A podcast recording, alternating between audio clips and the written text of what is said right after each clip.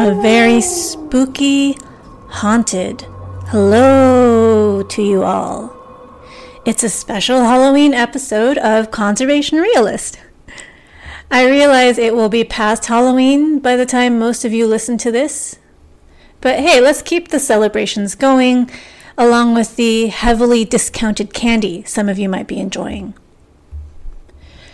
So, though it would be super fun to feature stories of eerie happenings in the field or otherworldly spiritual or mythical creatures from around the world, I'm really going to focus today on the sort of uncomfortable shadows in conservation. The hard truths and complicated questions that lurk around us, but that we, unlike imprudent horror film characters, often don't care to investigate. And then I'll have some more entertaining snippets at the end. So, what's motivating this episode? Well, I've been learning more and more about my Irish heritage, including from some cousins over there who are very attuned to the spiritual traditions of Ireland. That's how I've learned that Halloween actually originated in Ireland as the Celtic fes- festival of Samhain. It's spelled Samhain, but it's pronounced Samhain.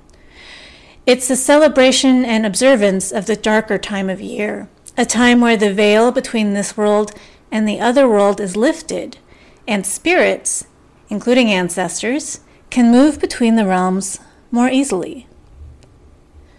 This might remind you a bit of Dia de los Muertos, this kind of embracing of death and connecting with ancestors. And for me, the first time I was really exposed to this notion um, of this time of year as a time of connection was in 2011 when I was in Manila um, on a break uh, from field work uh, in the Philippines uh, during Halloween and All Saints' Day. I visited a cemetery as families gathered to pay respects to their departed loved ones, and it was beautiful. It was festive with stalls selling food and light up gadgets and candles, yet it was also respectful and profound.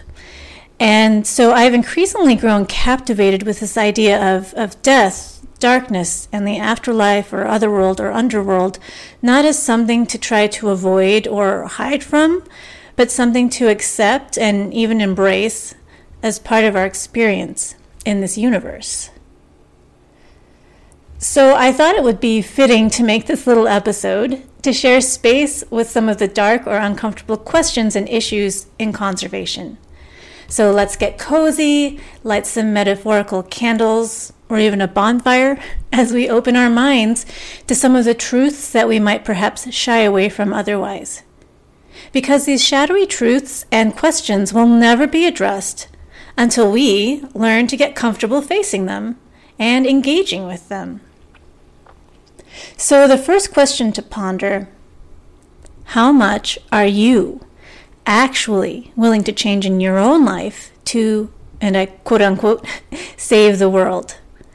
And how does this compare to the adjustments you expect other people to make?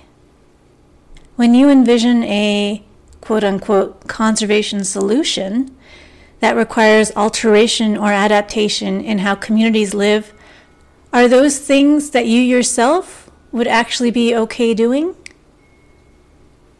If someone knocked on your door tomorrow and said, So you're going to need to stop taking flights for fieldwork, for conferences, for workshops, because it contributes to climate change, how would you react? As a note, I fully appreciate the value of in person interactions. It's not the same on Zoom, uh, but a lot more can be do- done on Zoom or remotely than I think we've been willing to admit. I also admit that I'm not willing to stop flying um, for professional or personal reasons. And I won't give some kind of wobbly excuse like uh, I've heard many people do. Which, like, the things I do when I travel help save the world through research and sharing ideas. I, I don't have such a grandiose view of myself. I don't think anyone should. Um, and I have to accept that this is me being selfish, and I think a lot more of us need to be comfortable with truths like that. Um, going on. For those of us in the global north, what would you change to reduce your disproportionate impact on the planet? What privileges would you relinquish? Like, really, what would you actually do? And what's stopping you from doing it? On a related note, what would those of us in a position of relative privilege really do to make conservation truly more inclusive? beyond stated commitments to quote unquote diversity and increasing travel grants to a somewhat less but still wholly inadequate level. Beyond, well, we looked into decreasing the cost of this conference for Global South participants, but it's just hard, so we're going to give up. What would you actually do? And peer reviewed publishing. Oh my goodness, for me, is this ever an old ghost roaming the hallways way past its time? Why are so many in this field pressured to spend an inordinate amount of time and energy to write something in awkward academic English, and generally English only, that is not necessarily widely accessible due to cost or language or both, and not necessarily read by all that many people? And why is there so much pressure to feed into this publishing machine when it's not necessarily a particularly efficient way to get information from research into action? Part of that, of course, is the intense competition for inadequate resources for research and conservation work. Publications help get grants and fellowships, they lend an air of authority, and I understand the value of that. Grants and fellowships, in turn, beget more grants and fellowships. But there aren't enough to fund every truly deserving project out there. Though, of course, large NGOs often spend a lot on overhead and events in the nicest hotels in town, I understand that these organizations need to uphold a reputation of prestige to impress government and private sector partners, but still, we have to shine light on this shadow. So, the people doing the best work in conservation often have to significantly reduce the time and energy devoted to the real work and instead scour for funding, as well as funding for workshops and conferences, as well as time and sometimes, if the publication fee waiver isn't granted, money for publishing. And competition and the pursuit of prestige and recognition can give rise to the worst in us I think many of us know at least a few conservation quote unquote heroes who are internationally recognized, yet who aren't particularly effective conservationists and who might also not be particularly good or nice people. They're good at self promotion and schmoozing. And once someone becomes recognized, they attract more and more funding and recognition, but really it needs to be shared more widely. There aren't a relatively small number of exceptional saviors of nature. There are hundreds, thousands, and they deserve support. And what kind of person is usually recognized as a conservation hero? Generally, some sort of nerd. Sorry. some sort of researcher. I'm one too, right? Don't get me wrong. Many researchers do excellent and meaningful work in the field but many other kinds of people do as well. Why don't we provide better platforms for managers, rangers, and community members who often are the ones doing the real work and the ones who will have to continue this work long after research projects are done? Where's their recognition? And does being an expert in the natural sciences make you an expert in conservation? then why are most of the people recognized as conservation experts primarily natural science researchers? Remember, conservation is about way more than the natural science itself. And who has a right to decide what happens with a species or an area or a resource? Really, who has the right? And why? And when there are competing interests, how do we decide which interest prevails and who gets to decide that? Now ask yourself if you were trying to save a species desperately, and someone in the government of the rele- relevant jurisdiction grew passionate about it, enough to strictly enforce protections, but in a way that violated human rights, what would you do? If that administration in general were known for its corruption and human rights violations, would you partner with them? Where would you draw the line in how much you cater to them in order to get your work done?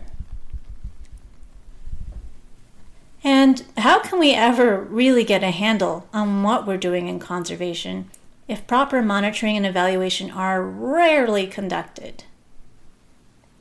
And my final spooky question of the episode, and of course there are many more out there, is this Do you dare to face all of these shadowy questions? And do you dare to trust and honor your own intelligence, training, experience, and motivations, but balance them with humility and curiosity and determination to change the things that are difficult? And do you dare to try to make the conservation world a bit brighter for it? This notion of sitting with the darkness is actually very much aligned with the spirit in which I conceived of conservation realist. These dark, so called scary things don't seem so terrifying when we acknowledge and even welcome them. And I know this from a different area of my life when I've been trying to get less and less afraid to look at my bank account and credit card statements. Um, but that's for a different time. we do ourselves and our work a disservice by a forced sunny outlook and by labeling anything that isn't optimistic as doom and gloom.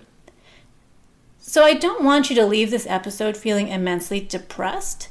Rather, I hope to challenge you to renew your determination to do work that really matters and to work toward bettering the field in general, even if it's only in relatively small, specific ways. So, I promised some more fun little snippets of spirit tales and experiences, and these are just a subset of things that I've experienced and learned about. Having worked in Southeast Asia, where there are many rich traditions of spirituality and animism, there is a lot more to share than I could do justice here. These are just some little things that I've brushed up against. So, the first, while I was studying Irrawaddy dolphins in the Mahakam River as a very appreciative collaborator to the wonderful Dr. Danielle Kreb of Yayasan Konservasi Rasi in Indonesia, my team and I lived on a floating house that was tethered to the riverbanks of a small village. It was right next to a dolphin highway, with dolphins passing by regularly, including at night when we couldn't see them in the dark but could only hear their blows. Well, it turns out that that's not the only thing I wasn't able to see out there. Apparently, there was a ghost or spirit of an old man who would regularly fish from the, the deck or, or patio kind of dock area of the house. The locals around me would casually mention to each other, like, oh yeah, I saw the old man out there last night, and me too. While I, who had also been out there during the night, hadn't seen anything. It made me feel very left out, very unattuned, but also was kind of my first close interaction with people who who experienced something in a realm that I kind of would never have considered reality before or would never have imagined this to be brought up in kind of everyday conversation. Over in the Philippines, on the mango yielding island of Guimaras, I apparently had a run in with spirits, but I wish I hadn't in that case. So we were doing interviews in a village when I suddenly had a sharp stomach pain, really sharp stomach pangs. Um, perhaps too much three in one coffee, which was a staple served to us in many households that we visited. I barely made it through the trike ride back to our apartment, where I ran into the bathroom and immediately vomited, and I was just miserable. And my sister, who was on my field team as well, soon got sick herself. And later that day, I was able to get myself out of bed long enough to slowly walk to the market to pick up some ginger and other basic goods for the two of us. And then I heard my field assistant, Aisa, yelling my name. And I turned to see her running after me, shouting, Mom Tara, you need ginger. And I was like, Yeah, yeah, thanks. I have some here. It's good for the stomach, right? I, am going to make some tea. And she said, No, no, no, no, not like that. I'll take them to my teacher. I'm also an apprentice in witchcraft, and they will bless the ginger to keep you safe from spirits. And my reaction was, What? And she continues, Where is your shirt? I need your shirt. The, the one I'm wearing now? Um, no, no, no, the one from when you got sick. Okay, so I went back to the apartment to get my shirt from earlier, and Isa took it so that her, her teacher could do whatever necessary to it and the special ginger. She brought it back um, to me with strict instructions to sleep with it under my pillow, so the ginger was wrapped in the shirt. And then we had to carry blessed pieces of ginger in our pockets from then on. So apparently, the barangay or, or village where I'd started feeling sick was known for having spirits that entered the bodies of outsiders, and Era and I were the most outside of the outsiders. At any rate, I did feel better the next day and, and didn't get sick again that trip. Um, and though the role of the blessed ginger in that turnaround is unclear, I appreciated learning something new. Um, and some months later, I found a dried up nubbin of ginger in one of my field pants pockets that had somehow survived various rounds of washing. And this one's more personal. I was in Myanmar having just returned after my father's death in San Diego, and I was just wrecked by grief and also sort of numb in the face of feelings that were so much more expansive than I'd ever imagined my emotional universe could be. I was reeling from the realization of how very difficult this grief would be across the world for my family. Um, but I managed somehow to go to the local supermarket in those early days, and that was one of the first outings I could really manage. I was walking by the furniture aisle of the Ocean Supercenter, which had all sorts of smallish foldable pra- plastic, sorry, plastic furniture, including little knee-high tables, um, that often featured super saturated, even gaudy landscapes. And one such table immediately caught my eye. Its landscape was a view that I knew very, very well. Over the aloe flowers on the cliffs of Scripps Institution of Oceanography, out to the ocean and to La Jolla Cove in the distance, right near where my postdoc office used to be. I'd never seen anything like it, nothing from San Diego area in the store before, and never saw it again. It really felt like a message or kindness somehow. Um, my family jokes because I do tend to be a little more on the skeptical side of these kinds of things. Um, that my dad would have to do something really silly and over the top to get my attention, and this certainly fits the bill it really, really helped give me the courage to stay on. And uh, in the next year or so, I managed to achieve some of my most meaningful conservation work ever. And I like that that also speaks to how, how we as conservationists, I know I give us as a sector a bit of a hard time with my, my challenges and my, as I like to call it, realism. But of course, we have to recognize that we too are humans and and we need support as well, whatever realm that support might come from. I was really um, entertaining the thought of sharing a bit about spirituality and its role in conservation, but candidly, my experience with this is fairly limited, and I don't currently have the time to learn enough to do it justice. And maybe you think that this spiritual stuff is sort of woo woo, like irrelevant, unserious, not worthy of consideration. But I think it's actually quite instructive to at least entertain the notion, even if only as a thought exercise, that there are spiritual forces that we don't fully understand or might not even notice. It's a good exercise in humility, in holding spaces for ways of thinking and working and being that you might not be directly familiar with yourself, but that are valid and important to other people nonetheless. I especially encourage natural scientists to engage in this kind of exercise, especially if you don't necessarily have um, a sort of tradition of, of spirituality or, or, or excuse me, speaking is challenging, or a religion in your life. Um, because for some natural science folks, social science and qualitative data are also seen as sort of out there abstractions, when in reality they are actually incredibly and demonstrably important. So, my family is going to observe tonight with a small bonfire and by lighting candles at an altar for my dad and our ancestors. And I encourage all of us to keep exploring the dark shadows of things we might initially avoid, the uncomfortable questions and awkward truths, because there is a real strength to be gained from doing so. So enjoy the darkness, my friends, and we'll meet again over some conversations, three more for this season to be exact, starting next week.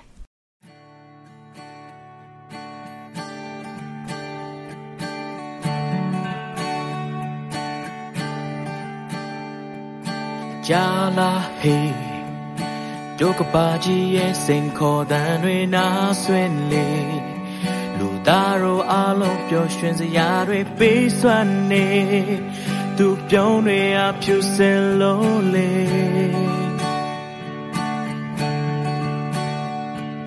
စိတ်လန်းနေလှပခြင်းရဲ့ဂုံကိုဆောင်တဲ့သူအလားတွေနိုင်ရှင်လို့မရပေရာတွေမှာသူထက်လေဂုံရှယ်ဝါတွေမမီဘူးဟေး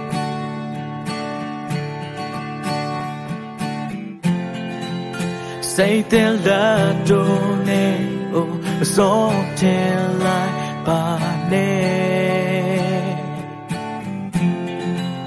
Along pay my load to ka gwen ai bare Ba wo chin la pa la bo ye la lan lo ku ba le တဘာဝရဲ့မျိုးဆက်တော့ပါဖို့လေ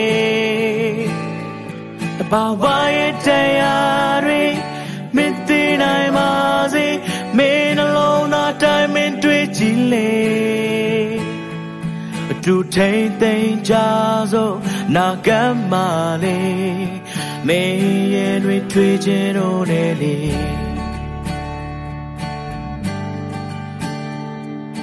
ဆောက်ရှောက်လေမင်းမိသားစုညီကိုမောင်နှမတိုင်းပဲလေ အမွေနှစ်တွေဆက်လို့တဲ့ဆောင်ကားလေးထိတ်ထိတ်ဟေးလူတိုင်းမှာကိုယ်စီတာဝန်ရှိပေ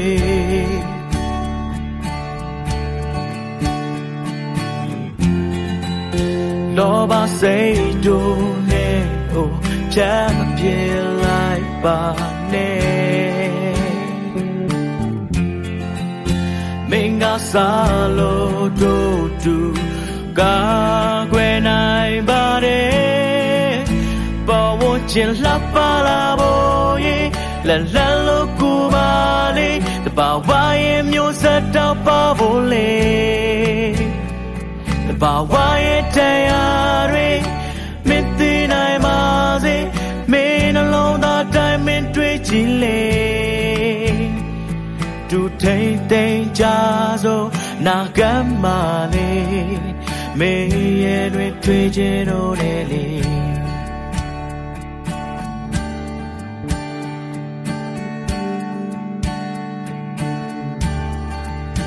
ဘဝချင်းလာပါလာဖို့ရေလလန်လို့ကူပါလေဘာဝရဲ့မျိုးဆက်တော့ပါဖို့လေတဘာဝရဲ့တရားတွေမင်းသိနိုင်ပါစေမင်းနှလုံးသားတိုင်းမင်း တွေ့ကြည့်လေဘာဝချင်းလာပါလာဖို့ရေလလန်လို့ကူပါလေတဘာဝရဲ့မျိုးဆက်တော့ပါဖို့လေတဘာဝရဲ့တရားတွေမသိနိုင်ပါစေမင်းနှလုံးသားတိုင်းမင်းတွေ့ကြည့်လေသူထိန်သိမ်းကြစို့နာကမ်းမာလေမင်းရဲ့ တွေတွေ့ခြင်းတို့နဲ့လေ